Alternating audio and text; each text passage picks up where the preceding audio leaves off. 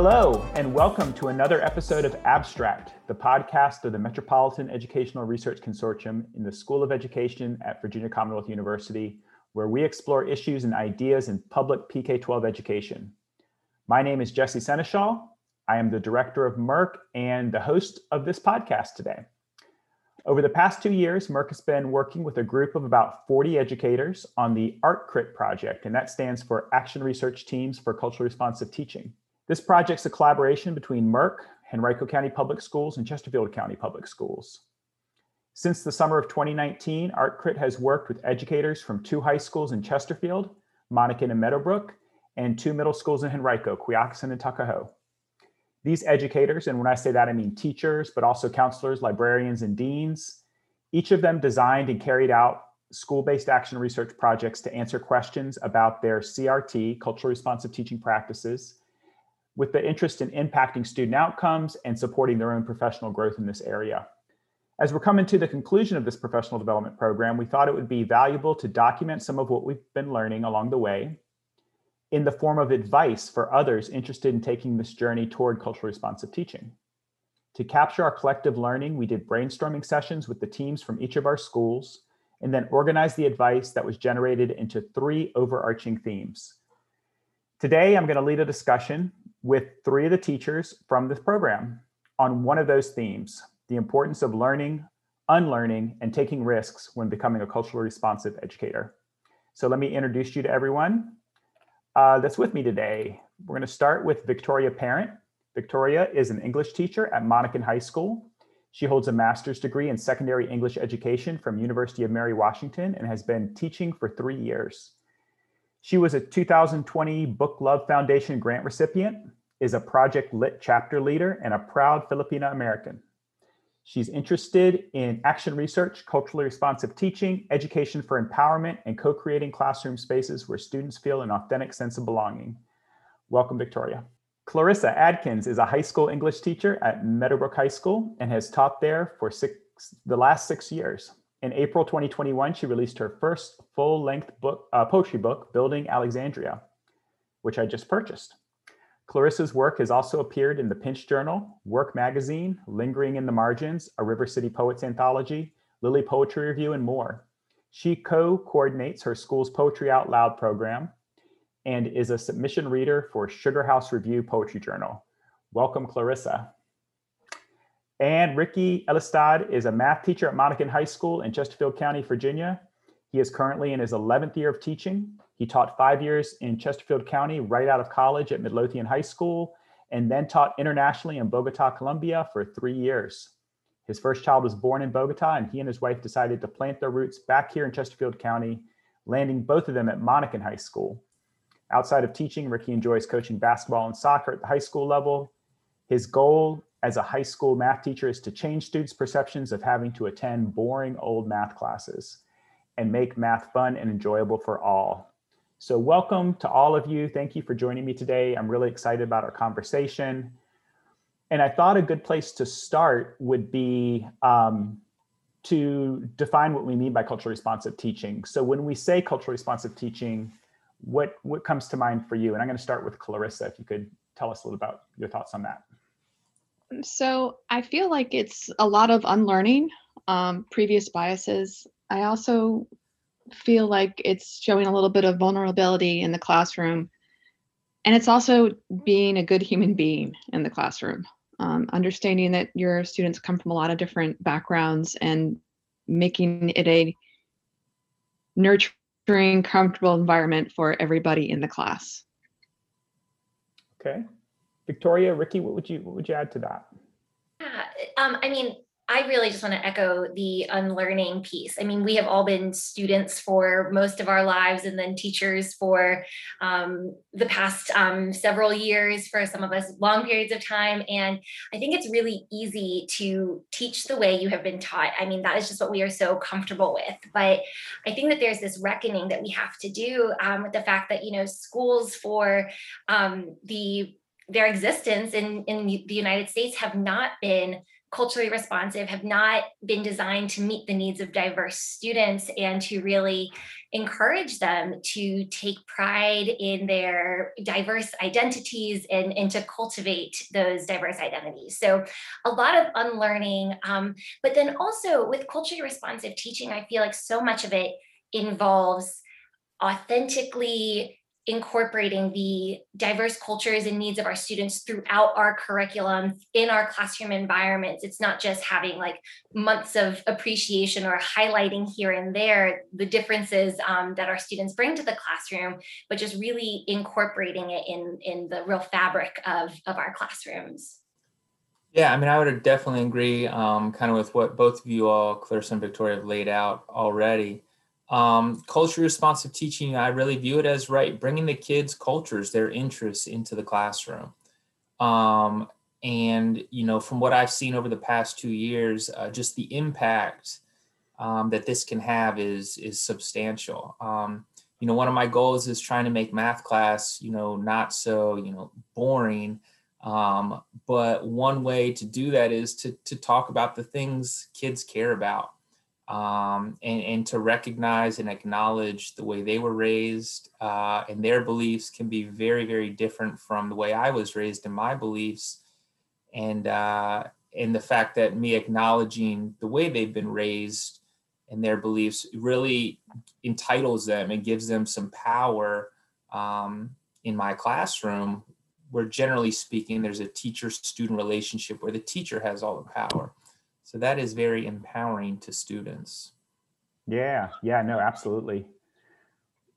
So the, the topic that we're working with today is this idea of learning and unlearning. And that, Victoria, you already brought that up a little bit. Um, and when we were kind of brainstorming this among the different schools and getting it, it advice for other teachers, uh, a big piece that came out was the idea of self-awareness. So um, in the context of CRT, what does it really mean for a teacher to be self-aware and why do you think this is important for doing this type of work? And, and ricky i'm going to let you let you tell us a little bit about your thoughts on that. Sure yeah i think this is one of the most important things that i've learned about crt um, and one example i have you know regarding self-awareness is i hear so often teachers um, talking about students being disrespectful. And you know i've come to learn this this definition of respect is different for everybody. So to have one blanket statement that a student is being disrespectful, well, you, the way I was raised, uh, you know, in saying yes, sir, or yes, ma'am, um, holding doors for people, that's not the way everybody was raised. And so, me being able to step back and say, oh, just because I think this way about this situation and this is how someone should act that is not uh, how everybody you know would attack would approach that situation mm-hmm. and so as far as self-awareness clarissa touched on kind of the implicit biases um, you know that that i've just bec- that i've learned throughout my lifetime and, and throughout society and um, acknowledging those uh, learning those and and taking those into the classroom and and being open-minded to to just understand that not everybody if even anybody uh, approaches every single situation the exact same way i do. And uh and and i have to you know be cognizant of that um, if i want to bring out the best in each of my students. Yeah do, clarissa or victoria do you have thoughts to share about your own kind of sense of like what the self-awareness piece means one of the things I've thought a lot about is how when I was first when I first started teaching, I would find myself getting really angry about things. Um, if I didn't, if a student seemed to be disrespectful or a student, you know, I had a clash with the same student over and over again. And something that has helped a lot is just, you know, realizing what Ricky said is that every student has a different background, but it's also, hey, this is a, a teenager or this is a child and they're trying to figure out boundaries they're trying to figure out everything so a lot of it comes back to just understanding human development and being more patient and it's actually made me enjoy teaching more and i don't go home quite as exhausted as i as i used to because i'm not letting my emotions go on this huge roller coaster i can be just more patient with my students. Mm-hmm. Yeah. And I, I think that both Ricky and Clarissa have brought up really brilliant points, especially in regards to implicit bias. And, and sometimes I also consider how, you know, self-awareness, how that contributes to motivation and like what do you want the end goal of your culturally responsive teaching to be. And I feel like so many of us educators who are really committed to culturally responsive teaching, we want to educate for empowerment. We want to liberate, help our students find liberation within these systems that can feel very oppressive and very restraining. And I, I just really feel like it's a it's a full commitment, but you have to be willing to be reflective and be very aware of yourself and, and your upbringing as well. And for me, this work um, as to become a culturally responsive educator, it's been just so transformative for me personally because it's allowed me to really reconcile a lot of the um, experiences that I had as as a child growing up um, as a second generation immigrant. My mom um, came to the United States when she was 16 and um, from the Philippines, and we grew up in a predominantly white community. And so because I really didn't have like a community of like young Filipino Americans to kind of navigate this this world with me i like i found myself you know just being very assimilative like i just decided to like kind of squash my filipino heritage because i didn't have anyone else around me to connect with it i didn't have people at school who were talking or studying in regards to like the curriculum we weren't studying um, asian american cultures. Um, i didn't have a, a teacher who was of any type of asian descent until i was midway through college. And so for me there has been so much work to you know unlearn and unpack the the shame that i now feel from you know distancing myself so much from my like cultural roots because of like the societal factors and so for me it has been just so interesting to reflect on my experiences and i think that that has really driven my motivations as a teacher. I don't want students to feel the way I did. I want them to be able to feel seen, represented, and connected within the classroom. And I think that you know it's complex work because you know we're we're not here to be saviors, but I do think that self-awareness is really the foundation for doing this really deep and complex um, culturally responsive teaching work.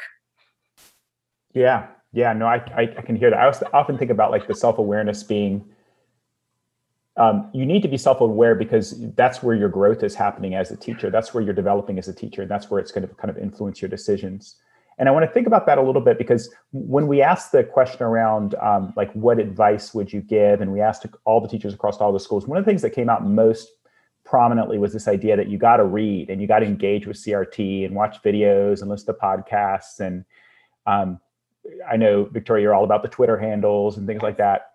Um, so uh, I'd like to hear like how like um, engaging with um, the ideas that are kind of floating around in, in, in media and literature and theory right now have really kind of helped with the self-awareness piece for you.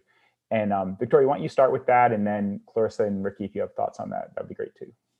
Yeah. So, I mean, I feel like once you kind of have this awakening, either like through having a community pushing you and helping you grow within um, becoming culturally responsive, I, I, think that you have to read to kind of satisfy that this hunger for knowing. And you just find that there's always something to read, always something to listen to, always something to watch. Um, but i mean there's just so so much out there. And i just i learn like you said jesse really regularly from twitter. I'm very active on on teacher twitter. And there are just um, everyone is just having conversations on twitter. And of course there are different um, sections and different groups but there are um, organizations like disrupt text. And we need diverse books um, clear the air is a conversation and, and book chat these are all just conversations that happen daily. And it's a really welcoming community. So um, Clarissa mentioned vulnerability at the very beginning of this conversation. And I, I do think that it can often be a space where you can just show up and there are educators all around um,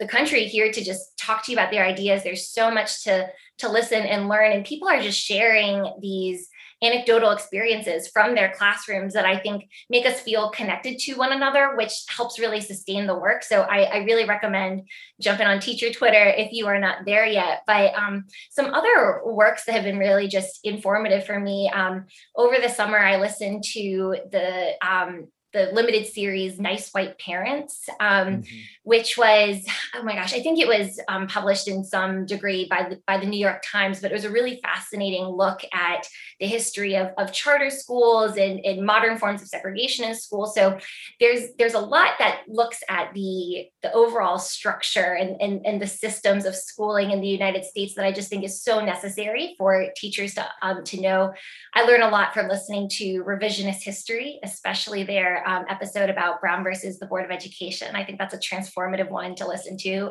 for educators.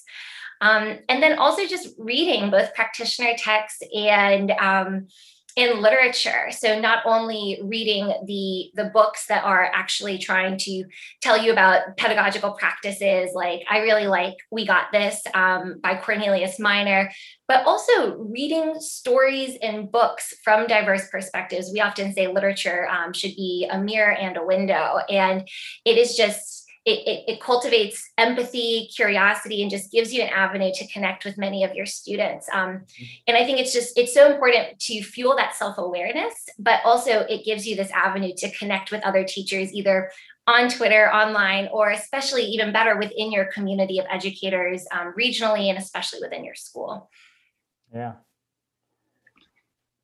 Other thoughts on this around like engaging with the ideas that are kind of out, out there I love that Victoria mentioned both um, other teachers and and literature. Uh, I was going to add poetry to that. Mm-hmm. Just reading poetry from a lot of diverse um, voices, and also just watching teachers at my school, seeing what they do, what works, what doesn't work. Um, I've also, you know, trying to read books from cultural perspectives. Jason Reynolds, uh, you know, rewrote Stamped and then uh, the making of a racist which the title is really jarring but the book was it's really well written. And uh, it doesn't make you understand it. It doesn't make you feel compassion at all for the for that viewpoint but it does help you understand ways to try to overcome some of these systemic issues that we're having. I did read white fragility and i know we're kind of getting out of the pedagogy spectrum here, but um, I just feel like getting your hands on as many voices as you can is really helpful. And just letting yourself kind of go from one to another mm-hmm. as part of like just this sort of informal research as well as the formal research. Right, right. Sure, and I'd, I'd add that getting out of the pedagogy is actually uh, really getting into the pedagogy um, in the fact that I think a word we've kind of been beating around the bush a lot uh, is the word empathy and becoming more and more empathetic. And how do you become more and more empathetic? Um, you know, by reading books like that. As far as the literature and the Twitter and the poems, it's it's Pandora's box. Once you start, uh, you know, it is it's endless the number of resources that are out there. Um, my first book that, that I read regarding this was Bettina Love's We Want to Do More Than Survive. And that was about a year and a half ago. And I currently now have an entire bookshelf of books similar to that um, that I'm just checking off that I that I'm going down, working through, and reading. And I'm currently reading three books at a time, um, depending on kind of what mood I'm in that night. And for someone who has never read, I've not been a big reader. Uh, you know, my wife's like, "Whoa, this has really changed you." Um, so I think I think reading is huge. I think having that community of people to talk to and bounce ideas off is extremely important. Mm-hmm. And uh, the last, you know, kind of resource that I want to throw in that I've made really good use of is my students um, listening to what they have to say, listening to that student voice, and listening to their stories and the troubles and the things that they're going through. Um, that right there has, you know, really, really made me become a better culture responsive teacher um, mm-hmm. throughout this entire process.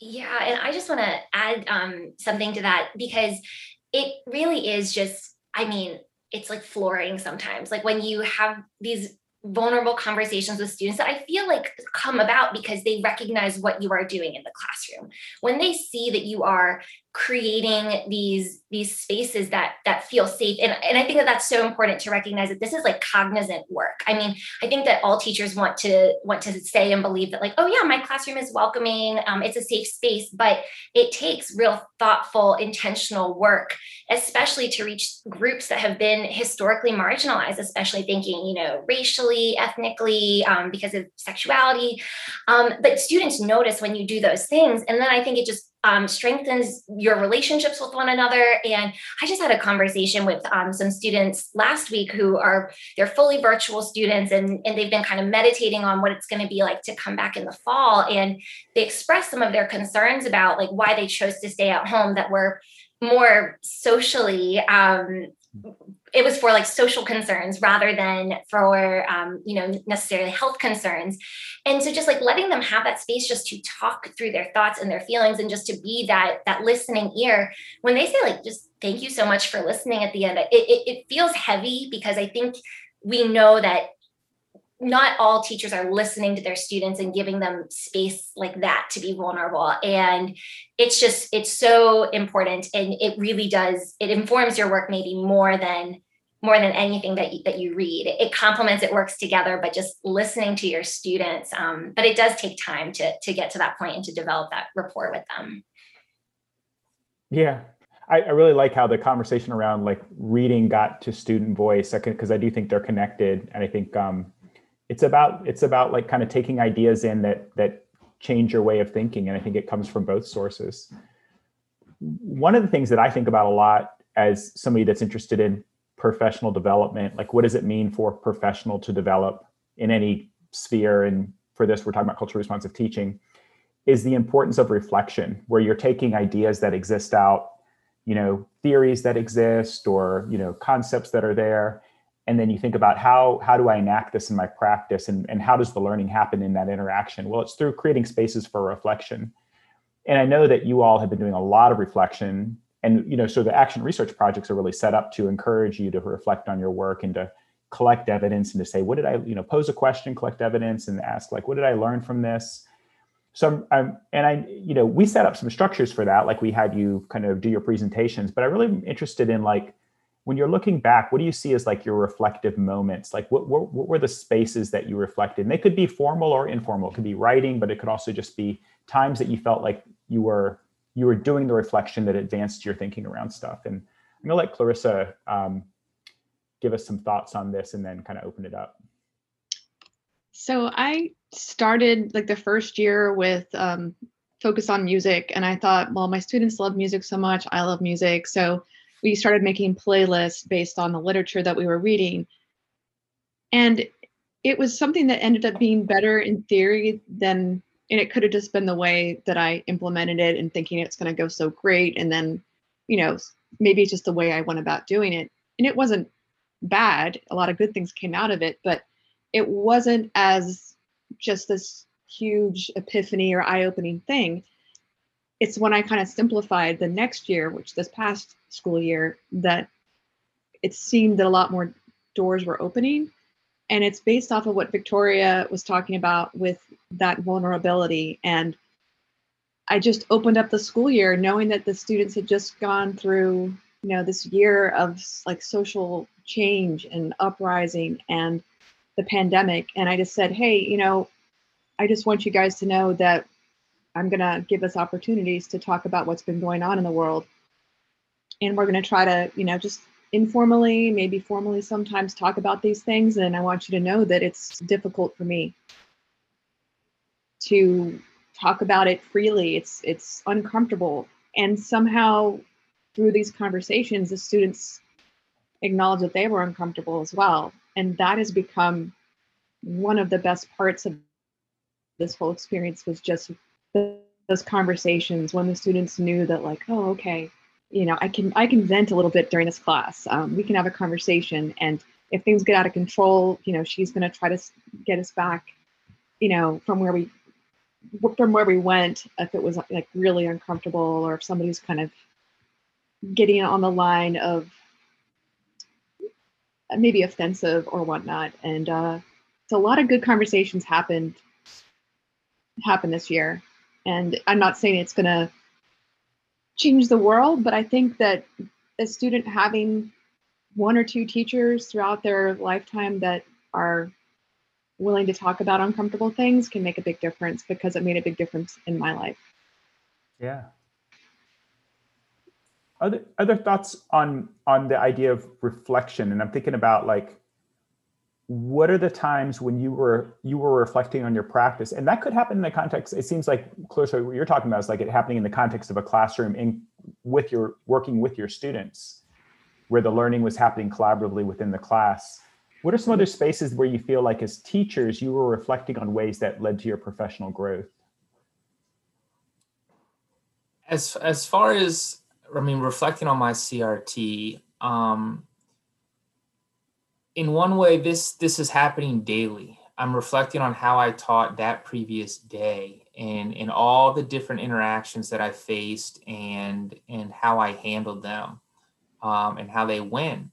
And i think one of the the biggest things i've done this year that i have never done previously is i've asked my students to fill out more surveys uh, about themselves. Um, one of my surveys is simply i wish my teacher knew and then I gave the students free space to just kind of write. And some of the things that I learned through that survey, um, you know, I left reading those responses and I'm like, how in the world is this student ever supposed to think about math when they're going through all this?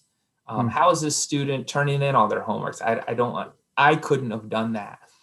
And so I've really reflected on what's the goal of my teachings um, throughout this entire CRT process. Um, obviously, I want to teach the, the, students content, and that will come. But there's a whole heck of a lot more that I feel like I can I can teach them, and uh, conversely, they can teach me.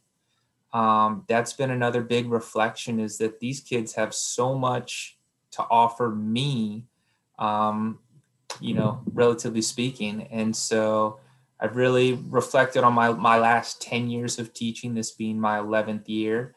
And I said, hey, I've done things this way for 10 years, um, you know, the way I was taught math. And now I'm trying something completely different. Um, and not necessarily completely different, but relatively speaking, it, it's, it's very different than my normal first 10 years of teaching. Mm-hmm. And so, and then this entire year I've spent, you know, reflecting on what are the pros, what are the cons to the way I've approached things this year. Um, but I think the biggest thing, you know, just as far as reflection is, is just listening to what the kids think of my lesson um, or my teachings. You know, I let I gave them another survey. What's your favorite thing about this class? Which I really wasn't that interested in um, but I was really interested in what's your least favorite part of my class. And I told them, I want y'all to be brutally honest with me. This is your responses to that question are going to make me a better teacher um, when I hear the things that you don't like. And, uh, you know, I got generic answers too much homework, too many tests, and, you know, things of that nature that you kind of expect to hear from high school kids. But then some kids really gave me some really productive responses. Um, so I think just taking the time to let the kids tell me what they think of me and being completely open to some constructive criticism, um, using that as a tool to to grow and to progress, rather than getting upset that the kids don't like whatever it is that I do. Um, so that's that's been a big part of, of reflection for me throughout these past two years. Yeah. Yeah. Um, I read a book in grad school called The Students Are Watching. And I, I kind of mentioned this earlier, but they, they really do notice everything. And it's always so much fun because I have um, a couple of kids, I think, in, in Ricky's class, and they're always like, man, like, I wish we had more conversations like what we do in Mr. Elistad's class. I wish I could tell all my teachers what I thought of what they were doing. It's it's so it's so fun because they really do just like notice um, and appreciate it, and it's so important to model that reflective process for them. Um, I think for me, you know, reflection it's it's part of the foundation of everything. Reflection is what leads to self-awareness. Reflection is what allows you to grow. Um, it's reflections like this safe space to sit in your discomfort and to really just grapple with and try to to hold everything that i feel like sometimes just like slips out of our, our fingers. As, as teachers we just have so much to juggle so much to carry. But reflection like when i think of it is kind of just like this quiet personal space where i can lay everything out on the table and and consider it at my at my own pace um, and you know as an english teacher like i've always loved reading and writing um, and it is like a little bit devastating that now like writing like journaling sometimes at the end of a long day of teaching exhausts me so i've had to find creative ways to still reserve that reflective space for myself. Um, I've kind of a long commute to work because I live in the city and then I drive out to Monacan. And so, what a habit that I've created for myself is I'll sometimes just create voice recordings on my phone while I drive. Like I just set it up before I start driving, and then I'll just talk through things from the day. And it's really interesting to go back and listen to those things especially because you know some of them are kind of uplifting and motivating but then others get really heavy with just like sometimes you really do feel crushed by the weight of, of a system that takes a very long time to change. And sometimes it's really frustrating when you you feel like you can't make progress with students or where you feel like you're philosophical intentions of what you want to do and achieve as a teacher are being really just impeded by standardized testing and everything that we we have to do as teachers. So it's it's become like a, a very interesting um, artifact for myself um, as I've documented. I've been doing this for um, since I became a teacher, um, and so it's especially interesting to go back and listen to those voice recordings that can sometimes just be five minutes. Sometimes I'll talk to myself the entire time I'm driving home, um, but it's I think it's so important to document your progress in some way whether you write it down you you make a voice recording or or sometimes i feel like you can even reflect through just conversations with trusted colleagues or friends. Um, i think it's important to have someone within your within your school um, that you can talk to that really gets it. And then it's important also to have support systems outside of school that can give you fresh perspectives. And i think that the the other outcome of this reflective process is is a bit of, of, of bravery and, and a bit of um, encouragement when we start to feel a little bit um, downtrodden by by the system again. Just because I, I feel like with culturally responsive teaching we are intentionally trying to push the envelope. We're trying to create a norm of teaching that we that we know doesn't exist everywhere yet. We know that um, being culturally responsive in both your practice and your curriculum is not what we are seeing across the board in public schools. So it is uncomfortable and it is easy to, like I said earlier, go to fall back on old practices and say, oh, well, you know, just mercy is like a little bit. Um, it might be a little bit much for the kids. I should just teach to kill a mockingbird because that's what's always been taught. But I think that through reflecting not only independently, but then reflecting with like a partner um, through conversation, you can really push yourself into that that zone of discomfort where you really do have to be a little bit risky sometimes when it comes to your teaching. And I think that that's what can sustain us in this work. Well, that's also an excellent transition to our next question, which is um, another idea that was shared across um, the groups when we were brainstorming advice. And kind of to distill it, it's to take risks and to be courageous in CRT. If you're going to do CRT, you have to kind of have those as kind of um, sort of guiding principles. And so I want to unpack that a little bit. Like, what do we mean by risk when we think about CRT? Um, how do you see the idea of risk taking as important to development as a culturally culturally responsive teacher? And Victoria, I'll let you um, kind of expand on that idea and then open it up. Yeah, I this one um, is really like near and dear to my heart. Um, and to to answer, I just want to start by saying my focus um, uh, in my action research project for this year. Um, I've been spending the last year looking at the experiences of students of color in honors classes because um, students of color are typically minority students in these classes and especially with um, specialty centers where you know students apply in middle school and then they they go to these high school magnet programs. Um, what i was just observing in my school um, were these just really um, just really small numbers of, of students of color in predominantly white classrooms. Um, and when you know the social unrest and social change around racial justice and racial injustice um, started to really pick up momentum this summer i was really curious about how that would impact our students. And you know to me like what what i saw there is that it is risky for students of color sometimes to be in these classroom spaces. And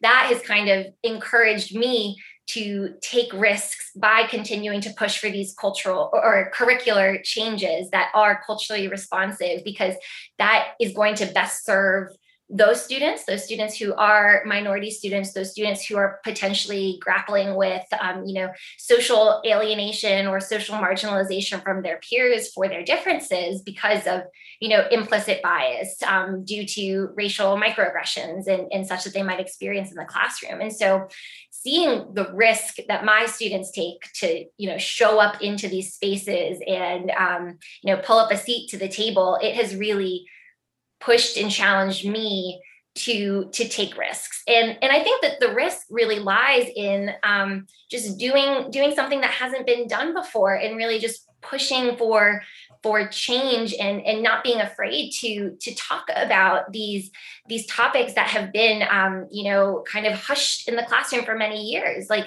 i feel really fortunate to be to work at a school and in a school district that will that will talk about race and white supremacy and and like pinpoint these and name these as the systems of oppression that we are we are fighting against. But I think that, you know, especially in school districts that might not embrace that language, that might not call things what they are, it is risky to bring up these these ideas in the classroom to bring in new books. Um, there's there's fear of saying that you know oh you're indoctrinating our children. And and i think that it does take a strong community. It takes a strong pedagogical um, footing to really say like no this is this is best practice for education. This is how learning is going to happen. This is this is really how we cultivate critical thinking and critical consciousness which is what we want to see um, our students develop. But i do think that it can be scary sometimes to be a, a culturally responsive teacher because it sometimes feels like a lot of people just don't want to go there. They don't want to get uncomfortable. They want to stick to the status quo. But it is necessary to have more and more teachers committed to getting uncomfortable, to, to doing this courageous work because the students benefit from it. We see this in, I, I saw it in the qualitative data I picked up this school year um, in my research. We see it in the quantitative data that, um, you know, MERC um, just released the, the study about looking looking at um, the culture or no, sorry, looking at students of color in, in honors classrooms and looking at the disparities there. But I mean, this is how we're going to change the world. So um, it's risky, but it's necessary. Ricky, Clarissa, do you have reflections on the idea of courage and risk in CRT? I think that uh, there's different kinds of risks. There's the risk that you take by showing that vulnerability to your students and not following the rule of don't smile until December. I've thought a lot about that and how that's mm-hmm. what they all told me when I first started teaching. I was like, you know what? I'm going to smile in August and I'm going to try to smile the entire year. And then there's um, what Victoria was touching upon is that courageousness outside of the classroom. And I found myself over the past year, especially writing emails to to admin when I noticed something that was that didn't sit right so it, it gives teachers a voice and it, and it helps us give our students a voice so mm-hmm. it's, it's emotional it's it's intense but it's it's a good work and i feel and it, it makes me feel proud to be a teacher and and feel humbled to be a teacher yeah, uh, I mean, yeah. to add on to that, I, you know, the risk. Um, I don't necessarily see it as as risk, but the risk is you changing yourself uh, and and all the kids that you teach for the better. I think there therein lies the risk of of CRT. Um, I think you need to be become comfortable with being uncomfortable and understand that being uncomfortable isn't necessarily a bad thing. It's a great opportunity for a lot of people to learn mm-hmm. um, when you're in those uncomfortable situations. Um, but be learning more and more about culture responsive teaching has by far of any you know i don't i don't even like to call this a pd jesse i know you've used the word pd a number of times um, and it, it is professional de- development but it's it's much much more than that mm-hmm. um, it's by far been the most impactful thing in the field of education that i've that i've ever been through I've been through math PDs. I've been through gen- generic education PDs that stick with you for maybe a week. Um, but this is something that's changed my entire uh, view of education. Uh, it's also changed and opened my eyes to things outside of school and outside of education, uh, in society, in our country, in our world. Um, and it's also made a, a, lasting impact on the way I'm raising my kids. Um, mm. I am doing things you know very very differently than what i assumed or than what was done to me when i was raised um, or when i was a child. Um, but just as far as the books we read my daughter my son um, the conversations we have with her. Um, so that you know those are some things that i'm very thankful for that i've gotten you know into culture responsive teaching. And uh, it's it's just made me a, a much much bit better educator. Yeah. Just the last question here. Um, I kind of added this one on, but you know, after this conversation, we've kind of touched on a lot of different topics. Um, there, imagine there's somebody coming into your school next year that's like, you know, comes to you and said, "Hey, you know, I, I heard that you're interested in cultural responsive teaching. Do you have any advice for me? Is there any any other tips you would share? Any other thoughts you would want to you would want to um, get them to think about as they were starting this journey?" Yeah, sure. I mean, my my biggest thing was was go for it, do it. Um, I think the scariest part of culture responsive teaching is there's not one way to do it. When mm-hmm. I started this, I kept looking for people to tell me, you know, what what do I need to do to to be a culture responsive teacher? Tell me how to do it, and I can do it. And in the very beginning, everyone was like, "Well, I I don't know." You, you just got to go you got to go figure it out for yourself there's no one size fits all for everybody and so having more people, you know, uh, buy into this and see the progress and see the benefit that this can have on students um, is fantastic. We, we need this to, to keep growing um, to make our, our whole educational system, you know, that much better. And, uh, and so d- don't be afraid to, to do things differently would be some advice I would give them. Mm-hmm. Um, again, be, be comfortable being uncomfortable and uh, find ways to immerse yourself in other cultures. Um, and that's that's you know it's not things like a vacation somewhere else for two days. Oh, I went to Spain for two days, so I understand the Spanish culture. Mm, that's not what I'm getting at. You, you really need to dive into and learn and be be very open minded. Mm-hmm. Um, you know, read, read, read, listen, listen, listen. Those are all things that I would constantly promote to anybody thinking about culture responsive teaching. Cool. I was going to say that um, one of the biggest things I've learned, and and I forget which article it was in, but um, maybe we can add a note, Jesse. uh, yeah. Basically, that all teachers have biases, and teachers don't have any, don't have fewer biases than other people, others, you know, just anyone else walking down the street. And that was really shocking to me because I assumed that all teachers were already culturally responsive, already trying to be, you know, trying to embrace all the students in their classrooms.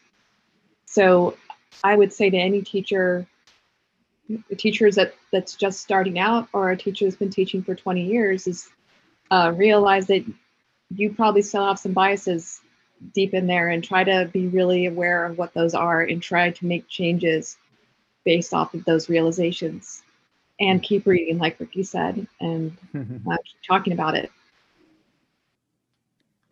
Um, so I was having um, a conversation with with Hillary, one of the other um, VCU peeps um, associated with Art Crit and MERC, and she and I were talking about how culturally responsive teaching is it's deeper than just loving your students and appreciating their diversity. Um, and so that might be like one thought for consideration. Like you can love your students, you can appreciate that they bring something different to the classroom, but culturally responsive teaching is actionable work that is a process and it is intentional. Um, and I would also just say that culturally responsive teaching is for everyone and every school regarding of the demographic makeup of your school community. Um, there are schools out there in communities that are predominantly white, predominantly affluent that still benefit from th- doing this work. So it transcends just writing down the different cultures in your classroom and then picking poems and books that that reflect that. It's it's much deeper work that is tied to so many of the concepts we've touched on today self-awareness reflection risk taking um, and so that's not to be intimidating. There are like steps that you can take to to become this but i think it's so important that we we ground ourselves in those notions that this is deep complex work of a lifetime it's work of a lifetime and but so like if a teacher were to like walk into my school and say like how do i get started um, i do think that we should give them like one piece of literature to get started with maybe um, something by zaretta hammond culture responsive teaching in the brain the dream keepers by gloria ladson billings or um, what is it? Oh my gosh, um, Gholdy Muhammad's newest book. Um, mm-hmm. is, is it like I can't remember exactly what it's called, but I would maybe give them some type of literature and then encourage them to inter. Oh yeah, there it is, cultivating genius. um, and then encourage um, that teacher to to interview their students about their learning experiences thus far, and and try to figure out, you know, what do your students want to learn in this class? What do they want to see there? And start to kind of create this constructivist classroom because um, I think that that could lend itself um, very nicely to beginning your culturally responsive teaching work. All right. Well, we're going to have to pause it there for now, but this was such a great conversation. Um, for those of you listening, you can learn more about our work with culturally responsive teaching on the MERC website at MERC, that's M-E-R-C S-O-E, the School of Education, mercsoe.vcu.edu projects. So you can go to the MERC website and find it. We're going to be sharing lots of information from this study there. So um, you might also want to sign up for our email list serve on our homepage to stay up to date on our research. You can also subscribe and listen to other episodes of Abstract wherever you get your podcasts, including SoundCloud, Apple Podcasts, Stitcher, Spotify, and Google Podcasts. Our thanks, as always, to the VCU School of Education for supporting the work that we do at MERC and to all of our partner school divisions, Chesterfield, Goochland, Hanover, Henrico, Petersburg, Powhatan, and Richmond Public Schools. Thanks also to the Virginia Center for Inclusive Communities for leading the student voice component of this project. Thanks to Clarissa, Ricky, and Victoria for your amazing work on this project and sharing your advice today. And of course, thanks as always to you for joining our conversation. We hope you will share this episode with anyone who you think would find it interesting or helpful. This has been another episode of Abstract, the podcast of the Metropolitan Educational Research Consortium in the School of Education at Virginia Commonwealth University, where we explore issues and ideas in public PK 12 education. Let's talk again soon.